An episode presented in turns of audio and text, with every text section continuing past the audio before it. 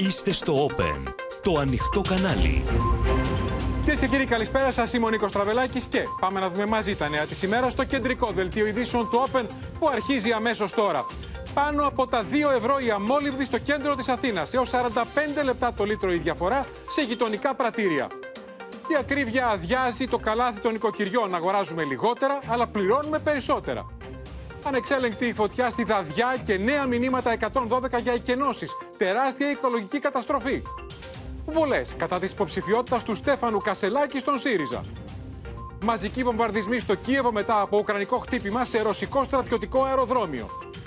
Τυφώνα σαρώνει τη Φλόριντα. Εκκενώνονται δεκάδες περιοχές.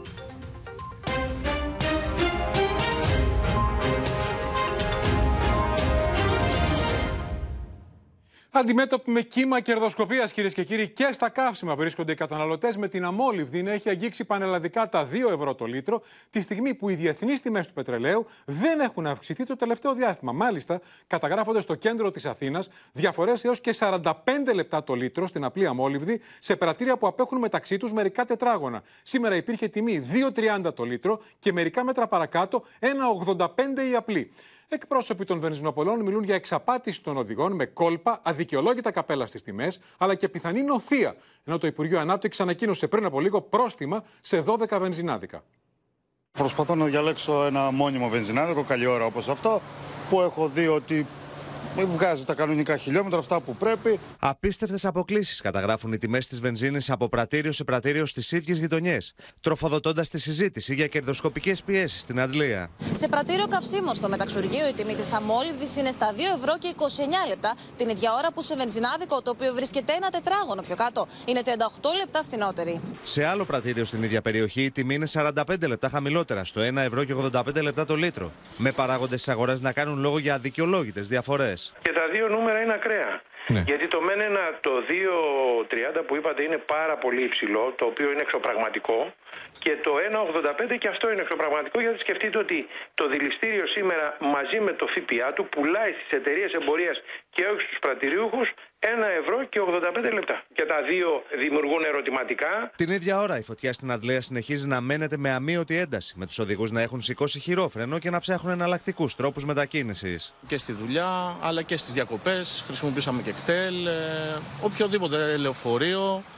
Προσπαθούμε να προσαρμόσουμε ουσιαστικά τη ζωή με την ακρίβεια και τις τιμές που έχουμε αυτή τη στιγμή. Η μέση πανελλαδική τιμή της αμόλυβδης είναι μία ανάσα από τα 2 ευρώ, ενώ πάνω από τα 2 ευρώ είναι η μέση τιμή σε 31 από τους 51 νομούς της χώρας. Βάζουμε λιγότερη βενζίνη, έχουμε περιορίσει περιττές μετακινήσεις, πάμε μόνο στη δουλειά μας. Οι υψηλότερες τιμές καταγράφονται στις Κυκλάδες, εκεί όπου η αμόλυβδη φτάνει περίπου τα 2,5 ευρώ και στα Δωδεκάνησα έως 2 ευρώ και 45 λεπτά το λίτρο. Τους τελευταίους 2 μήνες έχουν τσιμπήσει σιγά σιγά οι τιμές. Έχει πάρει συνολικά η απλή αμόλυβδη γύρω στα 15 λεπτά, ενώ το απλό πετρέλαιο 25 λεπτά. Τα καύσιμα στην Αντλία συνεχίζουν την ανωδική τροχιά, την ώρα που οι διεθνείς τιμές του πετρελαίου παραμένουν αμετάβλητες στην περιοχή των $85 το βαρέλι το τελευταίο διάστημα.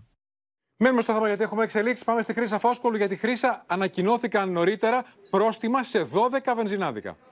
Έτσι είναι, Νίκο. Οι έλεγχοι του Υπουργείου Ανάπτυξης επιβεβαιώνουν και όσα είδαμε στο ρεπορτάζ του Στέφανου Σύσκου.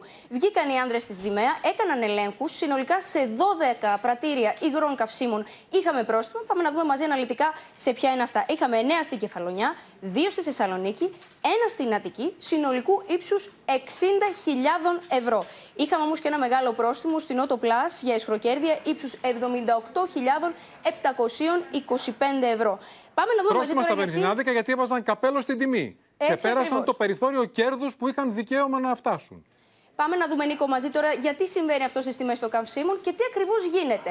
Θα δούμε ένα γράφημα που εκεί βλέπουμε τη διακύμανση της τιμής του πετρελαίου από τον Απρίλιο μέχρι και σήμερα. Στο γράφημα λοιπόν αυτό βλέπουμε ότι οι διεθνείς τιμές του πετρελαίου είχαν μία μείωση της τάξης του 18%. Την είδαμε όμως αυτή τη μείωση στην Αντλία το καλοκαίρι? Αυτό είναι και το μεγάλο ερώτημα. Η απάντηση βέβαια είναι όχι, γιατί είδαμε μόνο μία μικρή μείωση της τάξης του 5% και τώρα η τιμή ξανανεβαίνει. Είναι αυτή η καμπύλη που βλέπουμε, 5% η μείωση στη βενζίνη, σχεδόν 20% στις διεθνείς τιμές του πετρελαίου. Και βλέπουμε ταυτόχρονα το τελευταίο διάστημα να φτάνει και να ξεπερνά τα 2 ευρώ η αμόλυβδη και η διεθνής τιμή να παραμένει στα $85 το βαρέλι. Θα σε ευχαριστήσουμε, Χρύσα Φόσκολου.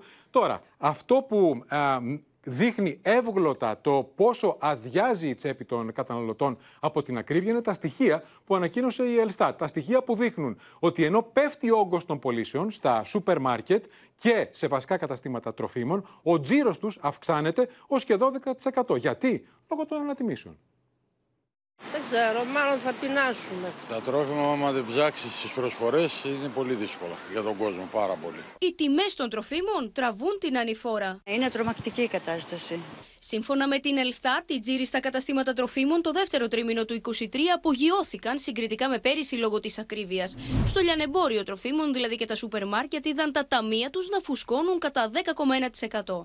Στα κρεοπολία ο τζίρος αυξήθηκε κατά 12,6%, στα ηχθιοπολία κατά 8,5% και στα αρτοποιία κατά 11,8%, ενώ ο τζίρος των λαϊκών αγορών αυξήθηκε κατά 11,4%. Ευτυχώς δεν έχουν αλλάξει δραματικά οι τιμές των κρεάτων. Προσπαθούμε και εμείς να τις κρατήσουμε σταθερές, οπότε θεωρούμε ότι αυτές τις τιμές που άφησε το Μάιο ο πελάτης θα τις δει το Σεπτέμβριο με το που θα γυρίσει και από τις διακοπές του. Ο κόσμος έχει καιρό που δεν ψωνίζει όπως ψώνιζε. Δεν θα πάρει το κάτι της παραπάνω. Την ίδια ώρα που η ακρίβεια εκτροχιάζει τον οικογενειακό προϋπολογισμό και λίγο πριν χτυπήσει το πρώτο κουδούνι στα σχολεία, κάνει πρεμιέρα το καλάθι του μαθητή με τους γονείς να ξεκινούν δειλά-δειλά τις πρώτες αγορές. Τα σχολικά, κανονικά. Έτσι λένε, από σήμερα θα έχουμε και αυτή τη δυνατότητα να μπορούμε να ζητήσουμε κάποια πράγματα σε καλύτερες προσφορές. Είναι όπως πέρσι και πρόπερσι, δεν περιμένουμε κάτι καλύτερο και το χρόνο υλικά θα είναι και πιο αυξημένες. Το καλάθι του μαθητή θα περιλαμβάνει προϊόντα από 11 διαφορετικές κατηγορίες. Σχολικές τσάντες, κασετίνες, τετράδια, μολύβια, ξύλινα ή μηχανικά, μαρκαδόρους, στυλό, γόμες, ξύστρες, διαβήτες, χάρακες και φωτοτυπικό χαρτί. Σίγουρα είναι ακριβότερες από πέρυσι. Το διαπιστώνουμε και αυτό με τις συζητήσεις που κάνουμε με τη σύζυγο, η οποία είναι εκπαιδευτικός. Σήμερα ξεκινάει το καλάθι των σχολικών ειδών.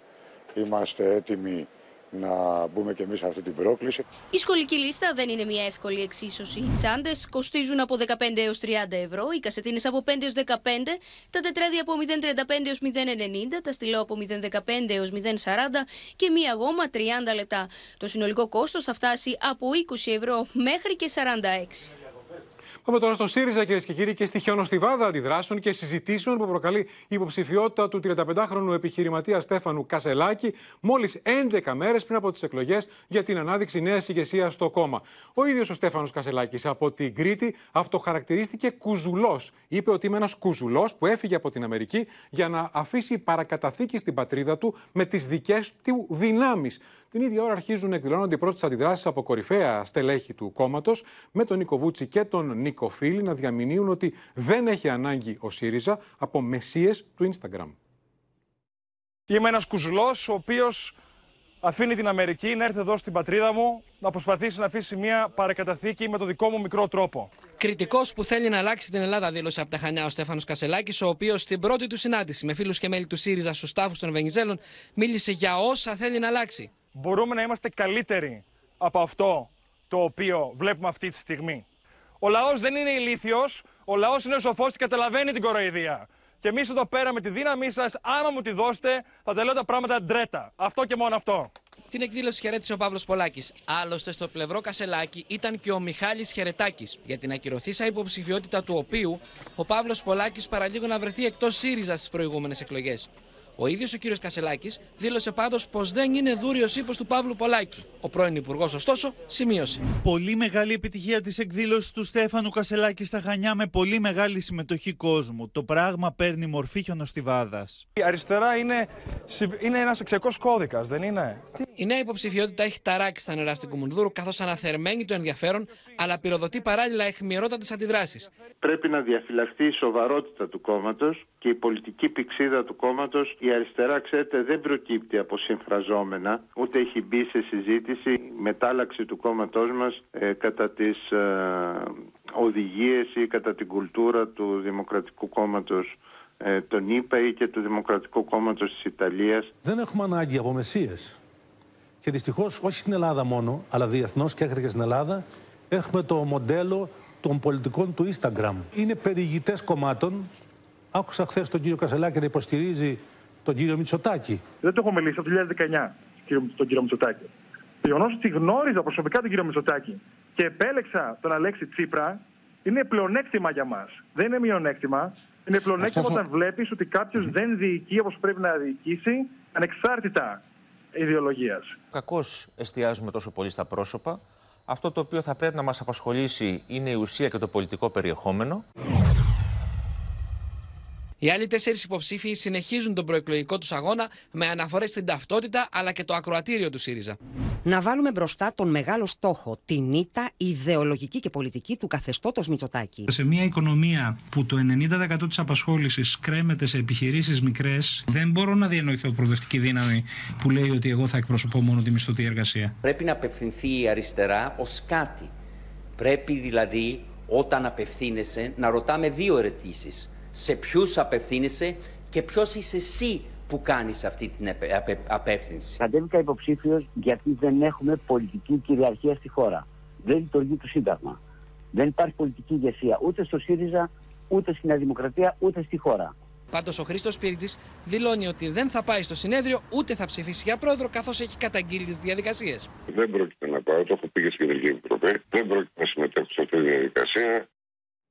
Και η υποψηφιότητα Στέφανου Κασσελάκη, Χρήστο Τσιγουρή, καλησπέρα. Και τα ανοιχτά θέματα εν ώψη των εκλογών έχουν ανάψει η φωτιά. Νωρίτερα συνεδρίασε η πολιτική γραμματεία. Έχουμε νέα από εκεί. Συνεδριάζει η πολιτική γραμματεία. 11 ημέρες έχουν απομείνει ουσιαστικά μέχρι το στήσιμο της κάλπης για την εκλογή αρχηγού. Και όπως καταλαβαίνει κανείς, εντείνονται οι ρυθμοί. Οι τοποθετήσεις, οι δημόσιες πολλαπλασιάζονται, όπως και οι αιχμηρές δηλώσεις. Όπως για παράδειγμα αυτές που. Νίκος Φίλης, κατά κύριο λόγο, Αριστίδης Μπαλτάς και Νίκος Βούτης υποδέχτηκαν την υποψηφιότητα Κασσελάκη. Να σταθούμε σε αυτή και να πούμε, Νίκο, ότι ο ευνηδιαστικός της χαρακτήρας και η αξιοποίηση των μέσων κοινωνικής δικτύωσης φαίνεται ότι έχουν φέρει ένα προβληματισμό στα στελέχη της παλαιότερης γενιάς του ΣΥΡΙΖΑ, καθώς αφήνουν φόβο, με δεδομένο βέβαια ότι ακόμα δεν έχει σχηματίσει πλήρως την πολιτική του ατζέντα ο κύριος Κασσελάκης, ότι ενδεχομένως να θέλει να κινηθεί και προς το χώρο της σοσιαλδημοκρατίας και να απολέσει ο ΣΥΡΙΖΑ τα αριστερά του χαρακτηριστικά. Σε αυτό το πλαίσιο, νομίζω, μπορεί να ερμηνεύσει κανείς τις αιχμηρές σημερινές τοποθετήσεις. Από εκεί και πέρα, υπάρχει κοινή αγωνία για το εύρος της συμμετοχής. Θυμίζω ότι τον Αλέξη Τσίπρα ψήφισαν περίπου κάτι παραπάνω από 150.000 μέλη του ΣΥΡΙΖΑ. Τώρα είναι δύσκολο να έχουμε αυτόν τον αριθμό. Προσπαθούν όλοι να είναι όσο το δυνατόν ευρύτερη συμμετοχή και σε αυτό το πλαίσιο ο Νίκος Παπάς έχει στείλει επιστολή στους γραμματείς του ΣΥΡΙΖΑ και ζητά να βρεθεί τρόπος ώστε και οι φίλοι, όχι μόνο τα μέλη, να μπορούν να ψηφίσουν για να είναι μεγαλύτερος ο αριθμός και άρα μεγαλύτερη ισχυροποίηση. Μπορεί να γίνει αυτό τώρα, προλαβαίνουν, Χρήστο? Αν υπάρξει πολιτική συμφωνία μεταξύ των υποψηφίων, ναι. Ενδεχομένως να βρεθεί τρόπος να γίνει. Ωστόσο, χρειάζεται συμφωνία όλων. Όπως συμφωνία όλων, χρειάζεται και για το debate η συνάντηση για το οποίο έχει οριστεί μετά την ολοκλήρωση της συνεδρίασης της πολιτικής γραμματείας. Κλείνοντας, να μείνουμε λίγο στην ηχηρή τοποθέτηση του Χρήστου Σπίρτζη λίγο πριν τις εκλογές. Νομίζω ότι χτυπάει καμπανάκι, όχι τόσο για αποχώρηση όσο πολλοί αποβηθούν, όσο για την κυρίως πολιτική μάχη που ετοιμάζεται αυτός και τα στελέχη που θα στοιχηθούν πίσω του για το ερχόμενο συνέδριο του φθινοπόρου, στο τέλος του φθινοπόρου. Πολλά τα μέτωπα. Να σε ευχαριστήσουμε, Χρήστο Τσιγουρή. Πάμε τώρα στον Έβρο, κυρίες και κύριοι, που φλέγεται δυστυχώς για 12η μέρα και δυστυχώς επίσης επιβεβαιώθηκαν οι φόβοι της πυροσβεστικής ότι αν η φωτιά περνούσε το βόρειο άκρο του δάσους της Δαδιάς που φλέγεται την περιοχή Κοτρονιά, δεν θα της σταματούσε τίποτα. Στις 2 το μεσημέρι, λοιπόν, ξέφυγε και χρειάστηκε να εκενωθούν ακόμα 2 οικισμοί, ο ένας μάλιστα τόσο βόρεια ώστε έχουμε φτάσει έξω από το σουφλί. Ήταν εκεί η Αναστασία Αργυριάδου, απεσταλμένη του Open, και κατέγραψε την επιχείρηση εκένωσης του οικισμού.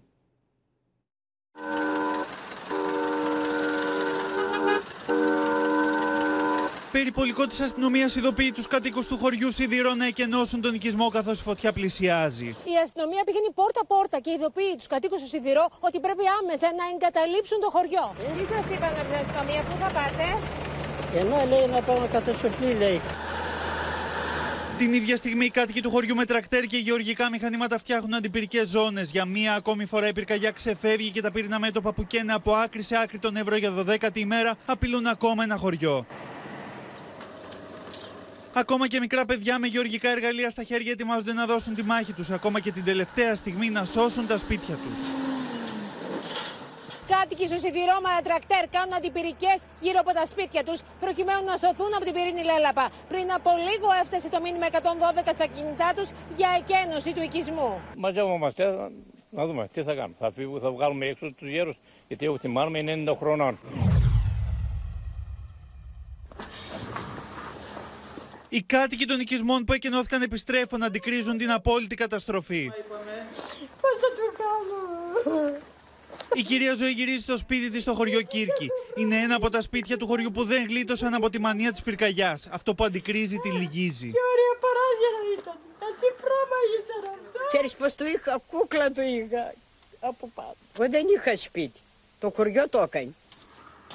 Η κυρία Ζωή, όπως και εκατοντάδες ηλικιωμένοι άνθρωποι από τις πυρόπληκτες περιοχές του Εύρου, είναι ακόμα σε κατάσταση σοκ. Ήρθε ένας χωριανό μας και με λέει, γιατί μας τα ρούχα, λέει, το λεωφορείο ήρθε για το Δήμο να πας απάν, στην πλατεία. Ναι. Απάν. Πήγα εκεί, μαζεύτηκαν κόσμος, μαζεύτηκαν. Πήγα εκεί, ανέβηκα εκεί, με πιάνει ένας πυροσβέστης από εδώ, το χέρι και με λέει, ανέβα στο λεωφορείο. Ύστερα την τρίτη πήρε φωτιά. Μας ειδοποίησαν το βράδυ, τη Δευτέρα, να εκενωθεί η Κύρκη. Άλλοι φύγαν με τα λεωφορεία, άλλοι φύγαν με τα δικά τους αυτοκίνητα. Εγώ έφυγα προσωπικά με το δικό μου αυτοκίνητο. Φύγαμε και την άλλη μέρα το χωριό μας έγινε αρχαία πομπία. Ανυπολόγιστες ήταν και οι καταστροφές σε πυμνιοστάσια και κτηνοτροφικές μονάδες. Άσχημα πληγώθηκα. Δηλαδή γύρισα το κεφάλι μου και δεν ήθελα να τα δω. Έκλαιγα. Ο Γιάννης Γραμματίκας είναι ένας από τους δεκάδες κτηνοτρόφους που είδαν τις μονάδες τους να γίνονται στάχτη. Ο ίδιος, πληγωμένος από την όλη κατάσταση, σκοπεύει να εγκαταλείψει το επάγγελμα που αγάπησε και μέσα στο οποίο μεγάλωσε. Τα βέλη του κατά της κυβέρνησης έστρεψε ο πρόεδρος του Πασόκ Κινάλ για την τεράστια καταστροφή που έχει συντελεστεί και συνεχίζει να συντελείται στο δάσος της Δαδιάς. Η κυβέρνηση απέτυχε παταγωδώς να προστατεύσει το κόσμο της βιοποικιλότητας της χώρας, που ήταν το δάσος της Δαδιάς. Ακόμη και σήμερα, 12η μέρα, και η φωτιά, έχουν καεί 800.000 στρέμματα. Πάμε ζωντανά στην Αναστασία Αργυριάδου, στα βόρεια του φλεγόμενου δάσους της Δαδιάς, για να μας δώσει όλα τα νεότερα από αυτό τον εφιάλτη διαρκείας, Αναστασία.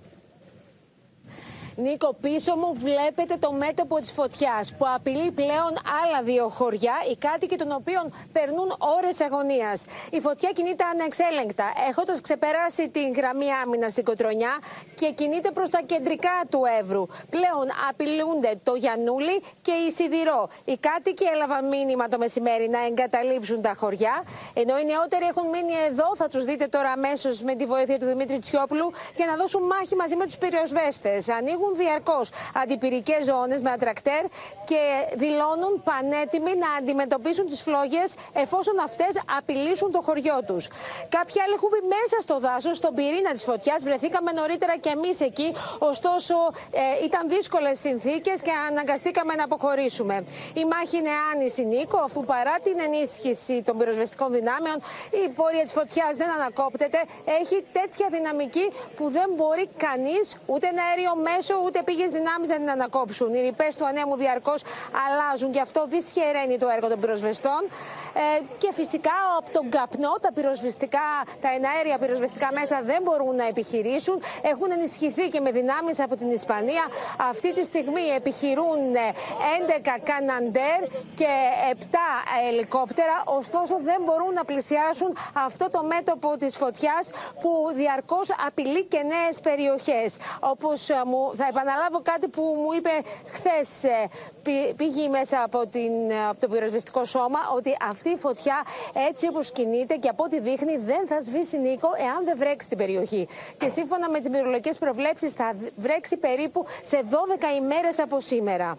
Ναι, δυστυχώς δεν φαίνεται βροχή. Είναι πραγματικά μια καταστροφή που κάθε μέρα που βλέπουμε αυτές τις εικόνες μας μαυρίζει την ψυχή. Να σας ευχαριστήσουμε, Αναστασία Αργυριάδου, και να δούμε στο χάρτη, κυρίες και κύριοι, ακριβώς τις περιοχές που μας είπε η Αναστασία για να καταλάβουμε.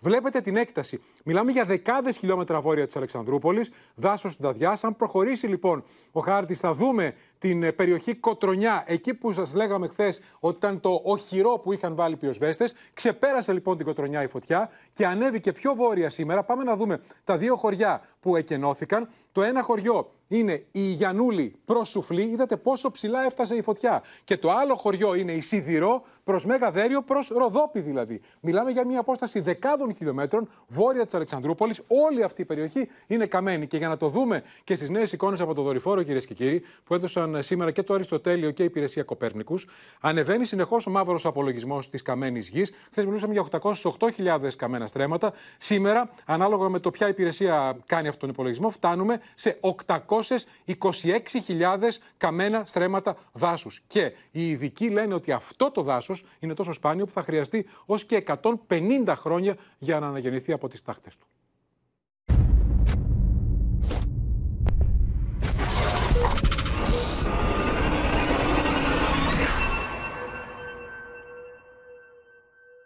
Δάσος της Δαδιάς.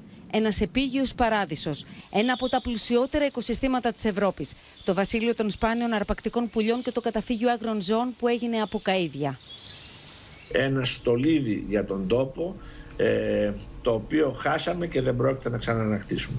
Τα αρχαίγωνα δέντρα μαύρης πεύκης, πάνω στα οποία φόλιαζαν τα αρπακτικά πτηνά, έχουν καταστραφεί σχεδόν στο σύνολό τους και θα χρειαστούν 150 με 200 χρόνια για να γίνουν. Η φωτιά στην ευρύτερη περιοχή του Εύρου ξεκίνησε το καταστροφικό έργο της στις 19 Αυγούστου. Δείτε την πύρινη πορεία της μέχρι σήμερα. Όπως έχει καταγραφεί από την υπηρεσία Κοπέρνικους της Ευρωπαϊκής Επιτροπής, 812.600 στρέμματα έχουν γίνει στάχτη. Ενώ στις πρόσφατες εικόνες που έχει καταγράψει η ομάδα του Αριστοτελείου Πανεπιστημίου, αποτυπώνονται πάνω από 826.000 στρέμματα καμένης γης. Το καταπράσινο φυσικό τοπίο έχει μετατραπεί σε κρανίου τόπο. Κάποια από τα σπάνια αρπακτικά πουλιά που είχαν φύγει για να γλιτώσουν από τη φωτιά επιστρέφουν για να βρουν τις φωλιές τους. Μάταια όμως. Γροθιά στο στομάχι. Οι εικόνες με τα αρπακτικά πουλιά να ψάχνουν στις φωλιές τους ανάμεσα στις καμένες πεύκες στον πυρήνα του δάσους Δαδιάς. Θα παρακολουθούμε τις παλιές φωλιές που γνωρίζαμε τα προηγούμενα χρόνια. Θα πρέπει να δούμε αν τα πουλιά θα πάνε από μόνα τους, θα τις χρησιμοποιήσουν ή αν θα χρειαστεί μελλοντικά να κάνουμε εμείς κάποια παρέμβαση. Ανυπολόγιστη οικολογική καταστροφή με συνέπειες τόσο για την άγρια πανίδα όσο και για την χλωρίδα. Οι ειδικοί κρούν τον κόδωνα του κινδύνου και τις πλημμύρες που αναπόφευκτα θα έρθουν. Στις περιοχές αυτές που επλήγησαν από την μεγάλη πυρκαγιά θα πρέπει να γίνουν στοχευμένα και καινοτόμα αντιπλημμυρικά έργα, έτσι ώστε να ελαχιστοποιηθεί όσο είναι δυνατόν ο πλημμυρικός κίνδυνος. Δυστυχώς δεν έχουμε πολύ χρόνο για να κάνουμε όλα αυτά τα έργα. Και αυτό, καθώς όπως επισημαίνουν, τα έργα πρέπει να γίνουν μετά από σοβαρές μελέτες και όχι άναρχα. Θα δημιουργήσει πλημμυρικά και διαβρωτικά φαινόμενα, τα οποία αν δεν πάρουμε τα μέτρα μας, θα πλημμυρίσουν τα παιδινά της Αλεξανδρούπολης. Την ίδια ώρα οι επιστήμονες προειδοποιούν για αυξημένο κίνδυνο πυρκαγιών και τις επόμενες ημέρες. Ενώ επισημαίνουν ότι οι μέγα πυρκαγιές ήρθαν για να μείνουν και θα αποτελούν τεράστια απειλή για τα χρόνια που έρχονται. Τι να πει κανείς, δεν υπάρχουν λόγια να περιγράψει αυτή την καταστροφή χωρίς τέλος. Πάμε τώρα στο Κοινοβουλευτικό Κόμμα των Σπαρτιατών. Έχουμε εξελίξεις που περιστρέφονται γύρω από τον έγκλειστο χρυσαυγίτη Ηλία Κασιδιάρη. Θα μας ενημερώσει η Στέλλα Παμιχαήλ, καθώς αναβλήθηκε η σημερινή κοινοβουλευτική ομάδα των Σπαρτιατών. Αλλά όλα δείχνουν ότι πια κάνει κουμάντο, Στέλλα, στο κόμμα ο Κασιδιάρης. Και φαίνεται, Νίκο, ότι μέρα με τη μέρα οι εξελίξεις που δρομολογούνται φέρνουν το κόμμα πολύ κοντά στη διάσπαση. Σήμερα, λοιπόν, αναβλήθηκε η προγραμματισμένη συνεδρία της κοινοβουλευτικής ομάδας. Θα να γίνει στις 5. Η επίσημη αιτιολογία ήταν μια σοβαρή οικογενειακή υπόθεση που επικαλέστηκε ο πρόεδρος ο Βασίλης Τίγκας. Ανεπισήμως, ωστόσο, εκείνο που μαθαίνουμε είναι ότι ο κύριος Τίγκας θέλει να κερδίσει χρόνο, όπως λένε, προκειμένου να πάρει με το μέρος του όσους περισσότερους βουλευτές μπορεί για να διατηρήσει την κοινοβουλευτική ομάδα σε περίπτωση στην πολύ πιθανή περίπτωση που υπάρξει νέο αντάρτικο από την πλευρά των βουλευτών, που φαίνεται ότι εκεί η επιρροή είναι πολύ μεγαλύτερη, η επιρροή του Ηλία Κασιδιάρη. Και αυτό, Στέλλα, παρά τη στροφή που αναγκάστηκε να κάνει, που στην αρχή είχε απειλήσει με διαγραφή όσους ήταν υπέρ του Κασιδιάρη, μετά υποχρεώθηκε να συμφωνήσει μαζί τους. Συμφώνησαν λοιπόν όλοι, αλλά παρά τη συμφωνία, μας λες ότι είναι μετέωρη στην πραγματικότητα η θέση του. φαίνεται ότι δεν ήταν αρκετή αυτή η μεταστροφή του Προέδρου για την πλευρά του Ηλία Κασιδιάρη και τους βουλευτές τους οποίους έχει επιρροή. Γι' αυτό το λόγο πιέζουν να γίνει συνέδριο, άμεσα να γίνει συνέδριο από τη βάση, προκειμένου να θέσουν θέμα ηγεσίας, να του πάρουν το κόμμα και κατά πάσα πιθανότητα να του πάρουν και την κρατική χρηματοδότηση. Μάλιστα, η πλευρά στην Κανίκο καταγγέλει ότι ο Ηλίας Κασιδιάρης όχι απλώς έχει διεισδύσει στην κοινοβουλευτική ομάδα των Σπαρτιατών, αλλά έχει ορίσει συγκεκριμένους βουλευτές ως αρχηγό και υπαρχηγό κόμματος. Σύμφωνα με πληροφορίες, η πλευρά Στίγκα, ωστόσο, δεν είναι θετική στο να υπάρχουν νέα μέλη, να μπουν νέα μέλη στο κόμμα των Σπαρτιατών, έτσι ώστε να γίνει συνέδριο. Μπλοκάρει δηλαδή η πλευρά Στίγκα αυτή τη διαδικασία, διότι ο πρόεδρος έχει τη δυνατότητα να υπογράψει για κάθε νέο μέλος που θα μπει στους Σπαρτιάτες. Από τον άλλο πόλο τώρα, από την πλευρά του κυρίου Κατσιβαρδά, ο εκπρόσωπος τύπου του κόμματος, λέει ότι αύριο θα έχουμε ραγδαίες εξελίξεις στο κόμμα και μάλιστα είναι αποφασισμένη, όπως φαίνεται, η πλευρά αυτή να προχωρήσει, Νίκο, σε δυναμική στροφή, δηλαδή να απαιτήσει να γίνει άμεσα συνέδριο. Μάλιστα. Είναι πολύ σημαντικές αυτές οι εξελίξεις. Πάντως, να θυμίσω ότι οι περισσότεροι από τους βουλευτές των Σπαρτιατών ήταν υποψήφοι στους Έλληνες του Ηλία Κασιδιάρη πριν πέσει το κόμμα αυτό στο μπλόκο της απαγόρευσης του Αρίου Πάγου. Να σε ευχαριστήσουμε, Στέλλα Παμιχαήλ. Τώρα, αυξάνεται ο προβληματισμός εν ώψη των δημοτικών εκλογών στην Αθήνα, ακριβώς γιατί μονοπολεί τη συζήτηση η υποψηφιότητα του έγκλειστου χρυσαυγίτη Ηλία Κασιδιάρη, αντί να συζητούν τα πραγματικά σοβαρά προβλήματα της Αθήνας. Όλοι οι υποψήφοι σήμερα έβαλαν στο στόχαστρό τους τον έγκλειστο χρυσαυγίτη. Ψηλά στην προεκλογική ατζέντα των υποψηφίων για τον Δήμο Αθηναίων είναι η αντιμετώπιση της εγκληματικότητας και η ασφάλεια των δημοτών. Με το βλέμμα στην υποψηφιότητα Κασιδιάρη, που στηρίζεται ανοιχτά και επίσημα πλέον από το κόμμα των Σπαρτιατών, ο Κώστας Ζαχαριάδης, με το χρήσμα από την Κουμουνδούρου για το μεγαλύτερο Δήμο της χώρας, δεσμεύτηκε πως θα συγκρουστεί με τα κυκλώματα παρανομίας στις γειτονιές της Αθήνας, εκεί που βρίσκει, όπως είπε, πρόσφορο έδαφος για να αναπτυχθεί το αυγό του φυθιού. Υπάρχουν κυκλώματα παρανομίας με τα οποία η συντεταγμένη πολιτεία δεν συγκρούεται. Και εγώ θα συγκρουστώ. Και δεν θα αφήσω αυτή την ατζέντα να τη μονοπολίσει η ακροδεξιά και οι φασίστες.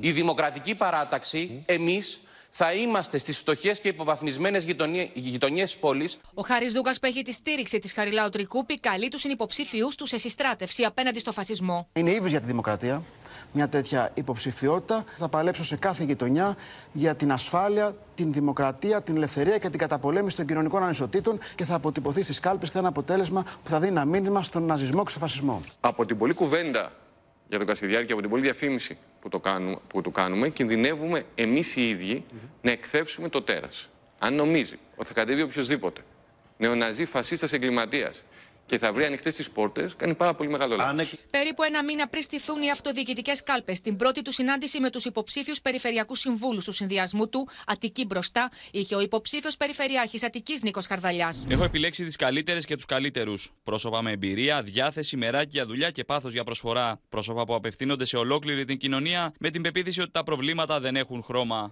Ο υποψήφιος για την περιφέρεια Αττικής με το Πασόκ, Γιάννης Γουρός, έδωσε στη δημοσιότητα τις 11 σημεία δεσμεύσεις της παράταξής του, που δίνουν λύσεις στα μεγάλα προβλήματα των κατοίκων του λεκανοπεδίου.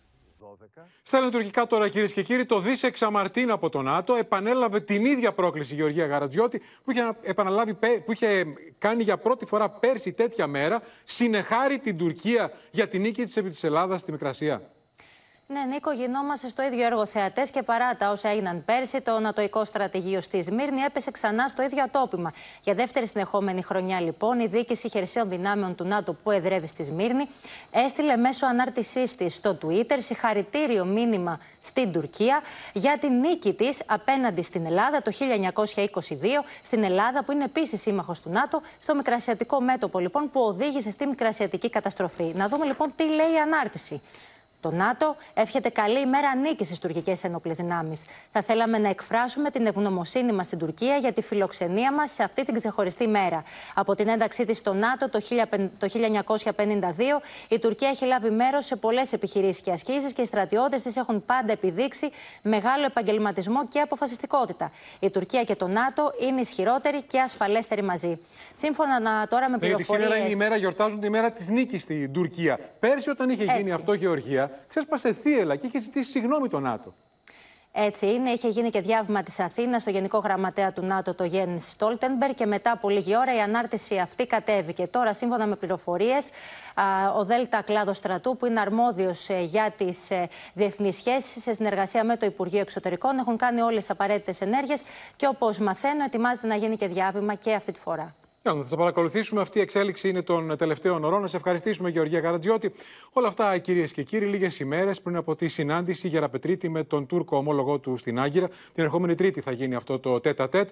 Με την Τουρκία να θέτει όρους για να προχωρήσει σε συνομιλίες με την Ελλάδα. Να γίνουν δηλαδή εκτός του πλαισίου της Ευρωπαϊκής Ένωσης. Την ίδια ώρα, ο Νίκος Δένδιας από την άτυπη σύνοδο των Υπουργών Άμυνας έστελνε σήμερα μήνυμα και προς την Άγκυρα, εμέσως πλην σαφώς, ότι η Ελλάδα τάσεται κατά οποιασδήποτε μορφής αναθεωρητισμού. Λίγες ημέρες πριν από τη συνάντηση των Υπουργών Εξωτερικών Ελλάδας και Τουρκίας στην Άγκυρα, ο Υπουργός Άμυνας Νίκος Δένδιας, που βρίσκεται στο Τολέδο για την άτυπη Σύνοδο Υπουργών Άμυνας Ευρωπαϊκής Ένωσης, διαμηνύει προς κάθε κατεύθυνση ότι η Ελλάδα είναι ενάντια σε κάθε μορφής αναθεωρητισμό. Η ευρωπαϊκή άμυνα είναι κάτι ιδιαίτερα σημαντικό για την Ελλάδα. Μάλιστα, αν λάβουμε υπόψη την πάγια θέση και της Ελλάδας και της Ευρωπαϊκής Ένωσης εναντίον κάθε μορφής αναθεωρητισμού. Νωρίτερα, ο διπλωματικός σύμβουλος του Ταγί Περντογάν, Ακίφ Τσαγατάικιλίτς, ζητούσε να μην υπάρχει παρέμβαση τρίτων στον ελληνοτουρκικό διάλογο για να υπάρξει πρόοδος στην προσέγγιση Αθήνας-Άγκυρας. Αν προσεγγίζει η Αθήνα τα πάντα στο πλαίσιο της αλληλεγγύης εντός της Ευρωπαϊκής Ένωσης, δεν θα μπορέσουμε να βρούμε λύση. Αν όμως τα εξετάσουμε σε διμερές πλαίσιο, τότε ίσως να είναι δυνατόν να σημειωθεί πρόοδος σε ορισμένα σημεία. Ο Κιλίτς δεν σταμάτησε εκεί και συνέχισε λέγοντας ότι η Τουρκία δεν πρόκειται να υποχωρήσει από τις πάγιες θέσεις της. Δεν θα εγκαταλείψουμε ποτέ τα δικαιώματά μας που απορρέουν από το διεθνές δίκαιο ή τα δικαιώματά μας σε σχέση με το μέγεθος της Τουρκίας, τα δικαιώματα και τα συμφέροντά μας στην Ανατολική Μεσόγειο, την κατάσταση που επικρατεί στο νησί της Κύπρου. Την ίδια ώρα, στο Υπουργείο Εξωτερικών συνεχίζεται η προετοιμασία για τη συνάντηση Γεραπετρίτη Φιντάν, ενώ την Παρασκευή έχει προγραμματιστεί σύσκεψη με τη συμμετοχή του Υπουργού Άμυνας Νίκου Δένδια και του Αρχηγού ΓΕΘΑ Στρατηγού Κωνσταντίνου Φλόρου. Για την Ελλάδα παραμένει προτεραιότητα ο καθορισμός ΑΟΣ κεφαλοκρηπίδας. Και ο δεδειγμένος τρόπος για να διευθετηθεί αυτή η διαφορά με την Τουρκία είναι η διεθνής δικαιοσύνη. Για να συμβεί αυτό, η Τουρκία πρέπει να αποδεχθεί δύο πράγματα. Πρώτον, το διεθνές δίκαιο, και δεύτερον, τη δικαιοδοσία του Διεθνούς Δικαστηρίου. Σε κάθε περίπτωση, η Ελλάδα θα συνεχίσει να έχει παραγωγική στάση, κρατώντας όμως κόκκινες γραμμές. Αυτό που προβληματίζει περισσότερο αυτή τη στιγμή στην Αθήνα είναι η μεγάλη και συνεχής αύξηση των μεταναστευτικών ροών και στον Έβρο και στο Αιγαίο. Πάμε πρώτα στη Μίνα Καραμήτρου, που έχει πληροφορίες, δικές πληροφορίες για την αναβάθμιση της φύλαξης των συνόρων στον Έβρο για να αντιμετωπιστούν αυτά τα κύματα των μεταναστών, Μίνα. Ναι, Νικό, γιατί τα παράνομα κυκλώματα των λαθροδιακινητών προσπαθούν να είναι πάντοτε μισό βήμα πιο μπροστά από τις αρχές ασφαλείας. Γι' αυτό λοιπόν αναβαθμίζονται όλα τα συστήματα των καμερών και των drones που θα υπάρχουν για να περιπολούν στον Έβρο. Να σας πω λοιπόν ότι ήδη ξεκινάει η διαδικασία για να αναβαθμιστούν οι κάμερες, ώστε οι Έλληνες συνοριοφύλακες να μπορούν μέσα από αυτές να βλέπουν και στην Ομίχλη, ακόμα και στις πιο ακραίες καιρικές συνθήκες. Κάτι που δεν μπορούν να το κάνουν τώρα. Θα έχουν μεγαλύτερη εμβέλεια και θα έχουν και καλύτερη ποιότητα στην εικόνα, η οποία εικόνα πλέον θα πηγαίνει απευθείας στα κέντρα επιχειρήσεων, ακόμα όμως και από τις κάμερες που θα φέρουν πάνω τους οι συνοριοφύλακες στις περιπολίες τις οποίες κάνουν. Τώρα, όσον αφορά τα drones, τα οποία θα παραλάβει η ελληνική αστυνομία, Νίκο, θέλω να σου πω ότι θα είναι 2x2 και θα έχουν 24ωρη αυτονομία, που σημαίνει ότι θα μπορούν να περιπολούν ακόμα και τη νύχτα. Δεν θα χρειάζεται να κατέβουν για να φορτίσουν πάλι την μπαταρία τους και άλλα, να ξεκινήσουν πάλι αυτή τη διαδικασία από την αρχή, και θα έχουν όλα πια κάμερες θερμικής απεικόνησης. Όλοι αυτοί οι διαγωνισμοί θα ξεκινήσουν μάλιστα άμεσα με διαδικασίες fast track, μάλιστα το επόμενο δίμηνο, πάντως μέχρι το τέλος του 2023 σίγουρα. Να σε ευχαριστήσουμε, Μίνα Καραμήτρου. Τώρα, την ίδια ώρα, το λιμενικό διάσωζε δεκάδες μετανάστες στη Ρόδο, στην Κύθνο. Ακόμα και στην Κύθνο έφτασαν, στη Ζάκυνθο και στη Σάμο. Πάμε στην Ελευθερία Σπυράκη να μας ενημερώσει αναλυτικά και να δούμε εικόνες από αυτές τις επιχειρήσεις, Ελευθερία. Λοιπόν, συνολικά 17 άτομα εντόπισε το λιμενικό σήμερα τις πρώτες πρωινές ώρες στην Σάμο. Συγκεκριμένα βορειοανατολικά της Σάμου εντοπίστηκε ένα κινητοποιημένο σκάφος, το οποίο επέβαιναν αυτά τα 17 άτομα. Είναι η εικόνα που βλέπω. είναι τα πλάνα τα οποία έχει δώσει στη δημοσιότητα το λιμενικό. Να πούμε ότι έφτασαν στο σημείο δύο σκάφη του λιμενικού, περισυνέρεξαν τα άτομα αυτά και στη συνέχεια μεταφέρθηκαν στην Σάμο, όπου μετά την διαδικασία ταυτοποίησης τα φιλοξενούν πλέον σε δομή του νησιού. Να πούμε ότι για την εν λόγω υπόθεση, Νίκο, έχει συλληφθεί ένας 23χρονος ως φερόμενος διακινητής, ενώ ενδεικτικό είναι ότι στα παράλια της Σάμου, χθες, κατά τη διάρκεια τριών επιχειρήσεων του λιμενικού, διασώθηκαν 76 άτομα. Πάμε όμως και στη Κύθνο που ανέφερες προηγουμένως, διότι από νωρίς το μεσημέρι και συγκεκριμένα στις 12:30 βορειοδυτικά του νησιού έχει ξεκινήσει επιχείρηση εντοπισμού και διάσωσης μεγάλου αριθμού μεταναστών. Δεν έχει δοθεί ακόμα ακριβείς αριθμούς πόσα άτομα βρίσκονταν. Είναι πάνω από 60. Μάλιστα, τελευταίες πληροφορίες λένε ότι έχουν εντοπιστεί 60 άτομα μέχρι στιγμής και βρίσκεται σε εξέλιξη επιχείρηση. Είχαμε επιχείρηση εντοπισμού και διάσωσης όμως και στην Ρόδο σήμερα, όπου και για αυτή την περίπτωση έχει δώσει το λιμενικό κάποια πλάνα. Οι λιμενικές αρχές Ρόδου και Σύμης εντόπισαν ακυβέρνητο ταχύπλοο, στο οποίο επέβαιναν πάνω 12 άτομα. Ενώ τέλος να σου πω ότι και στη Ζάκυνθο σήμερα νωρίς το πρωί ένα φορτηγό πλοίο με σημαία Αιγύπτου και υπό τον συντονισμό του ενιαίου Κέντρου Επιχείρησης Έρευνας και Διάσωσης του Υπουργείου Ναυτιλίας διέσωσε συνολικά 76 άτομα, τα οποία επέβαιναν σε ιστιοφόρο σκάφος. Παρελήφθησαν από παραπλέον πλοία. Να σε ευχαριστήσουμε, Ελευθερία Σπυράκη. Πάμε στη Θεσσαλονίκη τώρα, κυρίες και κύριοι, όπου βρέθηκε από το πρωί ο Πρωθυπουργός εν ώψη της επίσκεψής του την άλλη εβδομάδα στη Εθνική Έκθεση της πόλης. Ο κ. Μητσοτάκης είχε συναντήσεις με φορείς, έδωσε το στίγμα για την θετική πορεία της οικονομίας, μίλησε για έργα που θα γίνουν στην πόλη και την ίδια ώρα οι πληροφορίες αναφέρουν ότι τα όσα θα εξαγγείλει για μέτρα αντιμετώπισης της ακρίβειας είναι περιορισμένα με βάση δυνατότητες της οικονομίας, άρα θα πρέπει να κρατάμε φέτος μικρό καλάθι. Μία εβδομάδα πριν από την κεντρική του ομιλία στη Διεθνή Έκθεση Θεσσαλονίκης και μετά τις συναντήσεις που είχε με παραγωγικούς φορείς της πόλης, ο Κυριάκος Μητσοτάκης αναφέρθηκε στη θετική πορεία της οικονομίας εν αναμονή και της ανάκτησης της επενδυτικής βαθμίδας, αλλά και στα αναπτυξιακά έργα που δρομολογούνται στη Θεσσαλονίκη. Και αν κάτι μπορεί σήμερα να αντισταθμίσει αυτό το, θα έλεγα, σκοτεινό κλίμα, το οποίο λογικό είναι να επικρατήσει την ελληνική κοινωνία λόγω των καταστροφικών φωτιών, ειδικά στην περιοχή του Εύρου, αυτό μπορεί να είναι μόνο η πολύ καλή απόδοση της οικονομίας μας, η οποία και πάλι πιστοποιήθηκε από όλους τους παραγωγικούς φορείς, μια οικονομία η οποία αναπτύσσεται γρήγορα. Ο Πρωθυπουργός είχε σειρά επαφών με βουλευτές της Α και Β Περιφέρειας, με τους οποίους μίλησε για τα έργα που έχουν ήδη δρομολογηθεί, από το flyover και το μετρό που έχουν σκοπό να αποσυμφορήσουν την πόλη, την κατασκευή του παιδιατρικού και του ογκολογικού νοσοκομείου, αλλά και την οδική σύνδεση του λιμανιού της Θεσσαλονίκης με την Παθέ και την Εγνατία. Η οδική σύνδεση του προβλήτα 6 με την Παθέ και με την Εγνατία θα έχει και αυτή ολοκληρωθεί μέχρι το τέλος του έτους. Οι τοπικοί βουλευτές δήλωσαν αισιόδοξοι για την πορεία των έργων. Είμαστε αισιόδοξοι βάσει συγκεκριμένων στοιχείων, βάσει συγκεκριμένων βημάτων που έχουν γίνει, ότι η Θεσσαλονίκη θα κερδίσει το μέλλον της τα επόμενα πολύ λίγα χρόνια. Και σε αυτό δεσμεύτηκε ο Πρωθυπουργός ότι ο ίδιος θα θέσει και το χρονοδιάγραμμα για το ξεκίνημα του μετρό. Με άλλα λόγια, για να κοπεί το πρώτο εισιτήριο από το μετρό. Έθεσα το ζήτημα να μπορέσουν να εξαντληθούν όλες οι δυνατότητες που υπάρχουν, η Θεσσαλονίκη να πάρει από το Ταμείο Ανάκαμψης τα περισσότερα δυνατά κονδύλια που μπορεί, για να αξιοποιηθεί και αυτό το επενδυτικό εργαλείο. Με σχέδιο και όραμα να ολοκληρωθούν τα μεγάλα και μικρότερα έργα που έχει ανάγκη η πόλη, αλλά και να δρομολογηθούν όσα έχει ανάγκη η Θεσσαλονίκη μας για το 2030. Πάμε στον Ανάση Σοφία Βασουλάκη, κυρίες και κύριοι, η οποία θα μας ενημερώσει για νέα συνέντευξη του Αλβανού Πρωθυπουργού Έντι Ράμα, ο οποίος ζητάει και τα ρέστα, ενώ συνεχίζει η Αλβανία να κρατά στη φυλακή παρά την εκλογή του τον δήμαρχο Χιμάρας. Μια συνέντευξη την οποία έδωσε πριν από λίγο στην ΕΡΤ ο κύριος Ράμα, δείχνοντας, Νίκο, ότι οι ελληνοαλβανικές σχέσεις είναι ακόμα στον πάγο. Θα πρέπει να σου πω ότι μίλησε για την ομογένεια, υποστηρίζοντας ότι είναι μια πολύ σημαντική γέφυρα, όπως είπε χαρακτηριστικά, για την ελληνοαλβανική φιλία, για να χτιστούν δυνατές σχέσεις. Όταν όμως ήρθε η ώρα να αναφερθεί στον προφυλακισμένο και εκλεγμένο δήμαρχο Φρέντ Μπελέρη, είπε με νόημα ότι μία είναι η δικαιοσύνη στην Αλβανία και όχι δύο, μία για να δικάζει Αλβανούς πολίτες και μία άλλη Αλβανούς υπηκόους ελληνικής καταγωγής. Αφήνοντας έτσι, Νίκο, να εννοηθεί ότι η κράτηση θα συνεχιστεί. Μίλησε μάλιστα και για το βέτο, Νίκο, το οποίο έχει απειλήσει η Αθήνα ότι θα βάλει για την ενταξιακή πορεία της Αλβανίας αν δεν αφαιθεί ελεύθερος ο Φρέντ Μπελέρης, λέγοντας ότι αυτή η κίνηση δεν είναι και τόσο ευρωπαϊκή. Α, μάλιστα.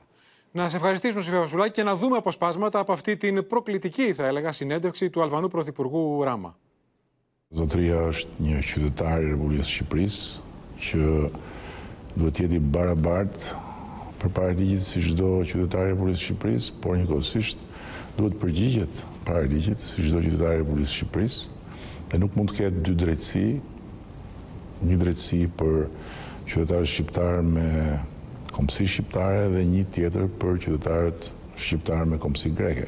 Por një gjë duhet të them në fund. Greqia apo Athina mendon që topi është në këtë zyrë për këtë çështje, duke lënë të kuptohet që nëse topi nuk shkon në atë drejtim ku e do Athina, Athina do të hakmerret me Shqipërinë duke penguar procesin e antarësimit në Bashkimin Evropian. Kjo është jo europiane dhe kjo është shumë antike. Προκλητικός ο Αλβανός Πρωθυπουργός. Πάμε στη Φλόριντα, κυρίες και κύριοι, την οποία σαρώνει ανελαίητα εδώ και ώρες ο τυφώνας Ιντάλια με ταχύτητες ανέμων που φτάνουν τα 165 χιλιόμετρα την ώρα. Ολόκληρες πόλεις, όπως θα δούμε στις εικόνες, έχουν πλημμυρίσει. Εκατομμύρια κάτοικοι είναι εγκλωβισμένοι στα σπίτια τους, οι περισσότεροι μάλιστα χωρίς ρεύμα. Ο τυφώνας Ιντάλια εδώ και λίγες ώρες χτυπάει τη Φλόριντα με 165 χιλιόμετρα την ώρα. Σαρώνει τα πάντα στο πέρασμά του. Από τη δύναμη του ανέμου προκαλούνται ζημιές σε σπίτια. Εκατοντάδες κάτοικοι βρίσκονται εγκλωβισμένοι στα σπίτια τους.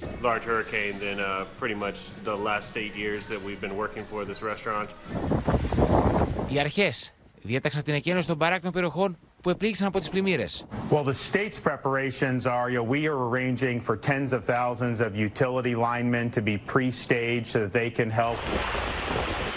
Έλληνες που ζουν στην πόλη Τάρμπον Σπρίγκς στη Φλόριντα μιλούν στο Open περιγράφοντας τις ώρες αγωνίας που πέρασαν. Όλη νύχτα ήταν μέσα στα σπίτια τους και στα καταφύγια, αλλά σήμερα το πρωί βγαίνουν να δουν ακριβώς τι ζημιές έχουν γίνει. Τα αυτερίγια του τυφώνα με περίπου 60-70 μίλια αέρα έχουν φέρει μεγάλες καταστροφές. Έχουμε πάρα πολύ νερό, έχει ανέβει η θάλασσα επάνω. Για μερικές ώρες θα έχουμε floods σε πολλές περιοχές. Όπως και στην Κεραία μας που είμαστε εκεί, έχει πάρα πολύ floods. Τα μαγαζιά γύρω. Αντιμέτωπη με κακοκαιρία βρίσκεται και η Ευρώπη. Θαμμένη από το χιονιά είναι η κεντρική Ιταλία. Η θερμοκρασία σε αρκετές περιοχές βρίσκεται κάτω από το 0. Σφοδρές βροχοπτώσεις σημειώνονται και στις ταλόφωνες περιοχές της Ελβετίας στο καντόνι του Τιτσίνο.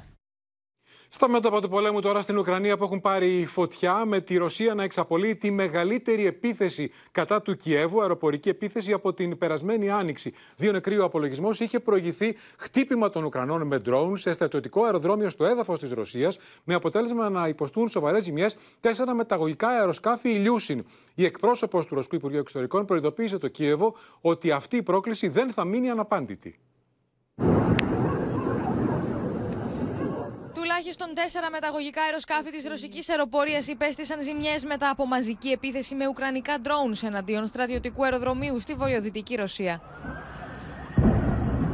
Το Ρωσικό Υπουργείο Άμυνας ανακοινώνει ότι η αεράμινα κατάφερε να καταρρίψει 5 ντρόουνς. Here's the 6 regions in Russia that Ukrainians were able to hit. Peskov region near the Estonian border suffered the most damage, and then a large fire broke out at an airport. Λίγο αργότερα η Μόσχα απαντάει με μπαράζ επιθέσεων με πυράβλους και ντρόουν στο Κίεβο. Οι ουκρανικές αρχές κάνουν λόγο για τη μεγαλύτερη επίθεση που έχει σημειωθεί στη χώρα από την Άνοιξη. Ταυτόχρονα, ρωσικό πολεμικό αεροσκάφος καταστρέφει 4 ταχύπλοα με μονάδες απόβασης των Ουκρανικών ειδικών δυνάμεων στη Μαύρη Θάλασσα. Понятно и то, что пролететь такое расстояние без тщательно проработанного с учетом информации именно западных спутников украинские беспилотники просто не смогли бы. Η κυβέρνηση Biden ανακοινώνει νέα στρατιωτική βοήθεια ύψους $250 εκατομμυρίων στο Κίεβο σε όπλα και πυρομαχικά για να στηρίξει την ουκρανική αντεπίθεση. Τα επόμενα βήματα του ουκρανικού στρατού όμως πρέπει να είναι σωστά οργανωμένα, λέει ο Υπουργός Άμυνας της χώρας. We are moving forward in our counteroffensive. There are certain changes which are not as quick as everyone wanted. It's not like in a movie, you go today and finish tomorrow. Και όλα αυτά την ώρα που το Κρεμλίνο αναφέρει ότι οι ερευνητές εξετάζουν την πιθανότητα να καταρρίφθηκε σκόπιμα το αεροπλάνο που μετέφερε τον επικεφαλής της Βάγκνερ, ενώ πληθαίνουν τα σενάρια που θέλουν τον Γεβγένη Πριγκόζη να σκηνοθετεί τον θάνατό του χρησιμοποιώντας οσία του, που επιβιβάστηκε στο αεροσκάφος στη θέση του.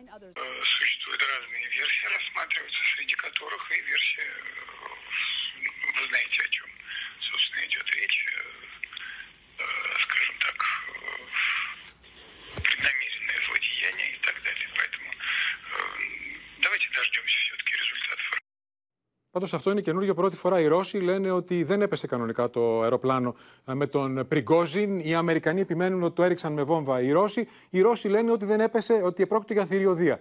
Κανείς δεν ξέρει τι εννοούσε ο Πεσκόφ.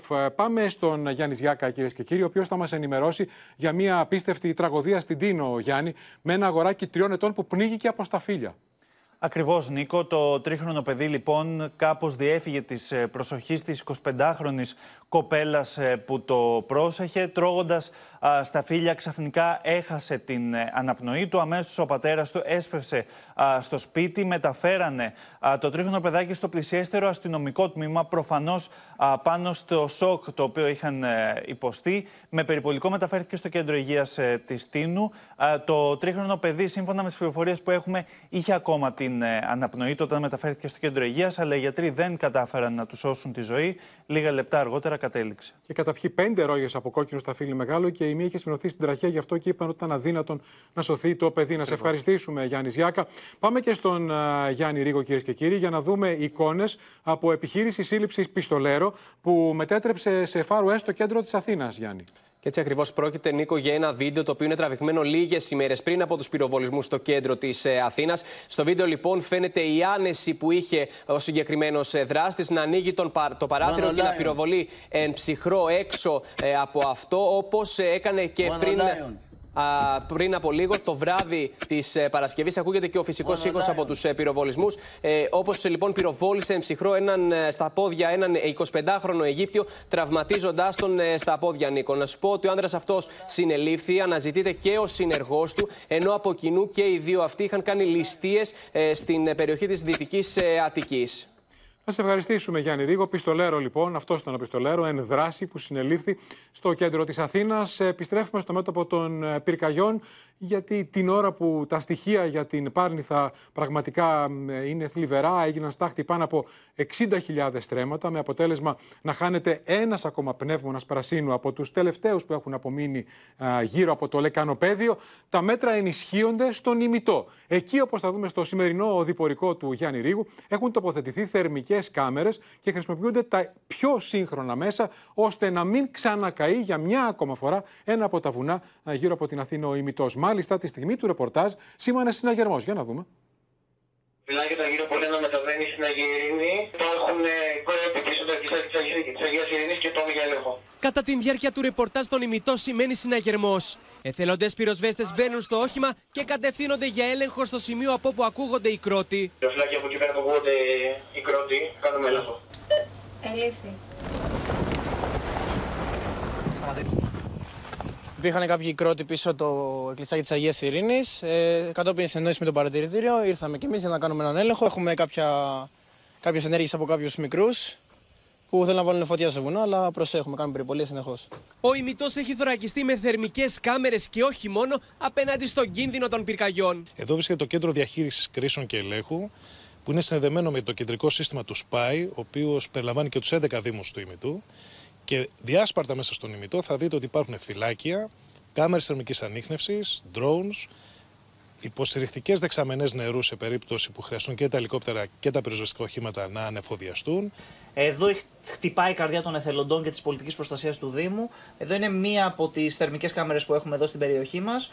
Παρατηρούμε ένα κομμάτι του δάσους στο περιαστικό μέτωπο της Αργυρούπολης. Ταυτόχρονα δίπλα βλέπουμε τις θερμικές μεταβολές. Με πιο έντονο χρώμα φαίνονται σημεία στα οποία υπάρχει πιο έντονη θερμότητα. Και αν γίνει το οτιδήποτε, Χτυπάει αλάρμ κατευθείαν στο πυροφυλάκιο και με τα πυροσβεστικά οχήματα θα βρισκόμαστε σε ελάχιστο χρόνο εκεί για να δούμε το περιστατικό. Με κιάλια οι εθελοντές από τα πυροφυλάκια ελέγχουν όλη μέρα την περιοχή του ημιτού, ακόμη και με περιπολίες. Μέσω των περιπολιών, μέσω των θερμικών κάμερων έχουμε καταφέρει και έχουμε προλάβει τις φωτιές όπως είπαν τη γενέση τους και έτσι δεν είχαμε κάτι χειρότερο. Καταφέραμε μέσα σε λίγα λεπτά να γίνει κατάσβεση. Κανονάκια από υδροφόρες καταβρέχουν καθημερινά τις πιο θερμές ώρες της ημέρας, σημεία του βουνού με πυκνή βλάστηση. Προληπτικά καταβρέχουν τον ημιτό, δουλεύουν 2 φορές την ημέρα. Και προληπτικά γίνεται αυτή η κατάβρεξη για τυχόν να υπάρχει ανάλογη υγρασία. Πολλοί ακόμη δήμοι ανάμεσά τους, η Πολύπαθη, Εύβοια, η Αρχαία, Ολυμπία και η Σάμος, έχουν δείξει ενδιαφέρον προκειμένου να φτιάξουν αντίστοιχους συνδέσμους πρόληψης δασικών πυρκαγιών.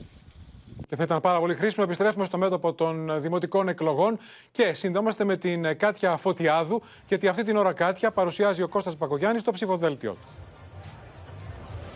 Το πάτημα του κουπιού της έναξης του προεκλογικού αγώνα των αυτοδιοικητικών εκλογών θα πατήσει σε λίγη ώρα ο Κώστας Μπακογιάννης, ο νυν δήμαρχος Αθηναίων, που διεκδικεί εκ νέου το δημαρχιακό θόκο του Δήμου, εδώ σε μια ανοιχτή εκδήλωση στο χώρο του Ζαπίου, όπου θα παρουσιάσει και επίσημα τους 364 υποψηφίους της παράταξής του Αθήνα Ψηλά. Ένα ψηφοδέλτιο που επενδύει στην ανανέωση και στην εμπειρία και που συνδυάζει διαφορετικές γενιές και ηλικίες, επαγγέλματα και ενδιαφέροντα.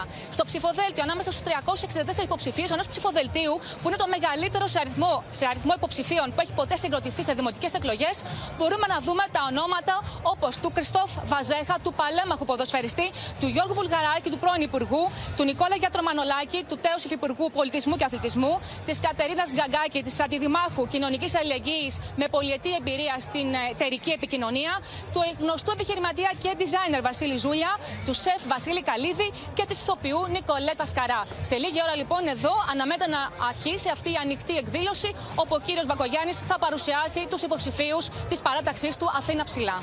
Κάτια Φωτιάδου, σε ευχαριστούμε. Και στο σημείο αυτό, κυρίες και κύριοι, 21 λεπτά πριν από τους 8 ολοκληρώθηκε και απόψε το κεντρικό δελτίο ειδήσεων. Μείνετε στο Open, αμέσως τώρα εικόνες με τον Τάσο Δούς στις 9, έρωτα σφυγάς. Από όλους εμάς, καλό σας βράδυ.